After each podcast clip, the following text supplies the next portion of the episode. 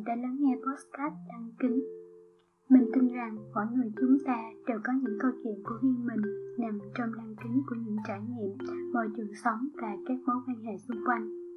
Ở các thời điểm khác nhau, mình có xu hướng nhìn cuộc sống qua lăng kính khác nhau. Mỗi góc nhìn sẽ mang lại một màu sắc và với mình, mỗi màu sắc đều có nét đẹp của riêng nó. Postcard là nơi chia sẻ những câu chuyện dưới góc nhìn xuyên qua lăng kính của mình. Nó có thể có đôi chút giống bạn, hoặc khác hoàn toàn với góc nhìn của bạn. Nếu có thể, hy vọng bạn mở lòng hơn khi nghe câu chuyện của mình và mong bạn sẽ tìm thấy một chút gì đó nhẹ nhàng, bình an khi nghe podcast của mình nhé. Thời gian trước, mình có đi cách ly ở khu cách ly tập trung. Tuy là người học và thực hành nhiều về cảm xúc, nhưng thời gian trước, trong và sau khi đi cách ly, mình đã chịu không ít những tổn thương về tâm lý và mình nghĩ cũng sẽ có một số người giống mình. Đang không biết phải làm thế nào để thoát khỏi cảm xúc đó. Trong những ngày hoảng loạn vì dịch bệnh thế này, mình hy vọng podcast sẽ giúp bạn giảm bớt phần nào căng thẳng, lo lắng hiện tại. Bạn là ai?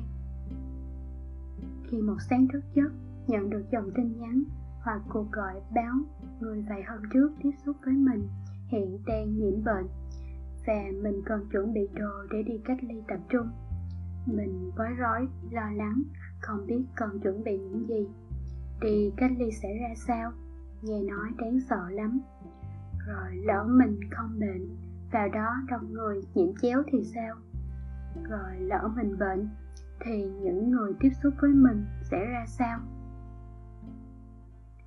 Bạn là ai? Người đang trong tâm dịch và cảm thấy sức khỏe hiện tại không tốt lắm. Bạn lo mình đã nhiễm bệnh. Giờ nhiễm bệnh thì phải làm sao? Lỡ mình bệnh thì những người trong nhà sẽ ra sao? Mình lo vì sức khỏe bản thân, lo cho gia đình, lo công việc, lo vô vàng những thứ khác. Bạn là ai? Người nhà f0 đang ở nhà lo lắng không biết rằng người thân mình sức khỏe hiện tại thế nào, trong khu cách ly có ổn không?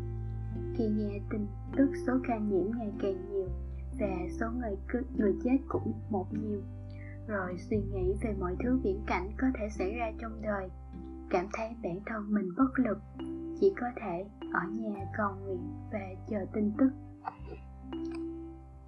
Bạn là ai? F1 đang ở khu cách ly tập trung hồi hộp, lo lắng, sợ nhiễm chéo, lo lỡ mình trở thành F0 hoặc thở vào nhẹ nhõm mỗi khi lấy mẫu mà mấy ngày sau không ai gọi tên mình. Bạn là ai? F0 đang ở khu cách ly tập trung, đang lo vì nằm vật vã mà chưa thấy y tế cho thuốc uống, rồi lo gia đình mình ở nhà có ổn không? Người thân mình cách ly nơi khác sẽ thế nào? Lỡ mình không còn, con cái mình sẽ ra sao?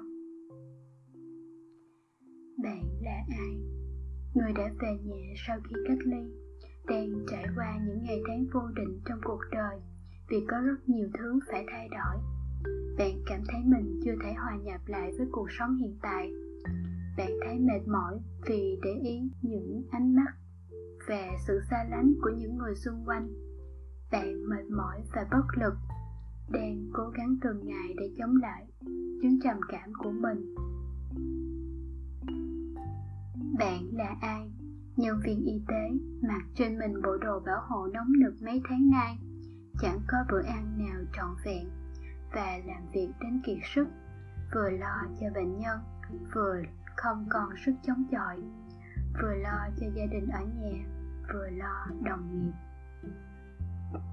Bạn là ai? Người đã chịu nỗi đau lớn nhất trong cuộc chiến này. Khi đã mất đi người thân yêu nhất mà chưa kịp nhìn nhau lần cuối. Để nói những lời đạo tạm biệt trước lúc đi xa. Người ra đi cũng đã ra đi, nhưng nỗi đau người ở lại thì vẫn còn mãi đó. Dù bạn là ai, bạn cũng không đơn độc một mình chịu đựng những cảm giác đó. Mình hiểu cảm xúc của bạn lúc này lo lắng, bất an, hồi hộp, sợ sệt, vô định, chán nản và tuyệt vọng. Mình cũng đã và đang trải qua khoảng thời gian đó. Mình hiểu cái cảm giác nghĩ rằng chẳng ai hiểu mình. Mình cảm thấy đơn độc, chán nản và khó kiểm soát cảm xúc. Đôi lúc sẽ có những suy nghĩ dại dột chạy qua trong tâm trí hoặc có những chuyện nhỏ xíu nhưng cũng có thể làm mình khóc và bất lực. Nhưng bạn nè, cảm xúc nào rồi cũng sẽ qua đi. Cảm xúc hiện tại tuy thật sự khó khăn, nhưng nếu mình có thể chờ đợi, cảm xúc sẽ giảm đi. Không có cảm xúc nào có thể tồn tại mãi.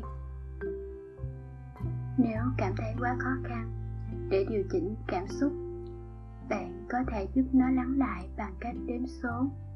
1, 2, 3, 4, 5, 6 Rồi cứ đếm nếu thấy mình vẫn chưa ổn lắm. Nếu bạn biết về thiền và đã thực hành thiền thì thiền cũng là một trong các cách để giúp ổn định cảm xúc. Với những cảm xúc không quá khó khăn mình thường thiền để trở về với hơi thở thiên nhiên cũng có khả năng chữa lành. Bạn có thể đơn giản chỉ cần đi dạo quanh nhà, nơi có cây cối, hít thở và cảm nhận sự hiện hữu của thiên nhiên quanh mình. Nếu không tìm được nơi có cây xanh, bầu trời cũng làm thiên nhiên.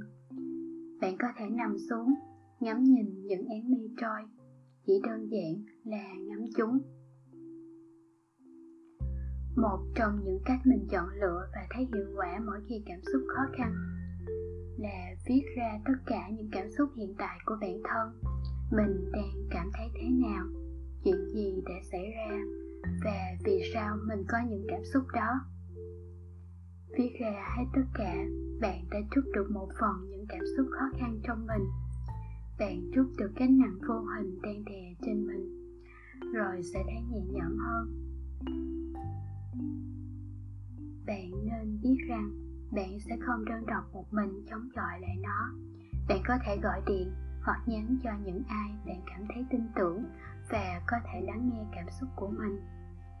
Có đôi lúc, lắng nghe thôi đã là một điều vô cùng quý giá.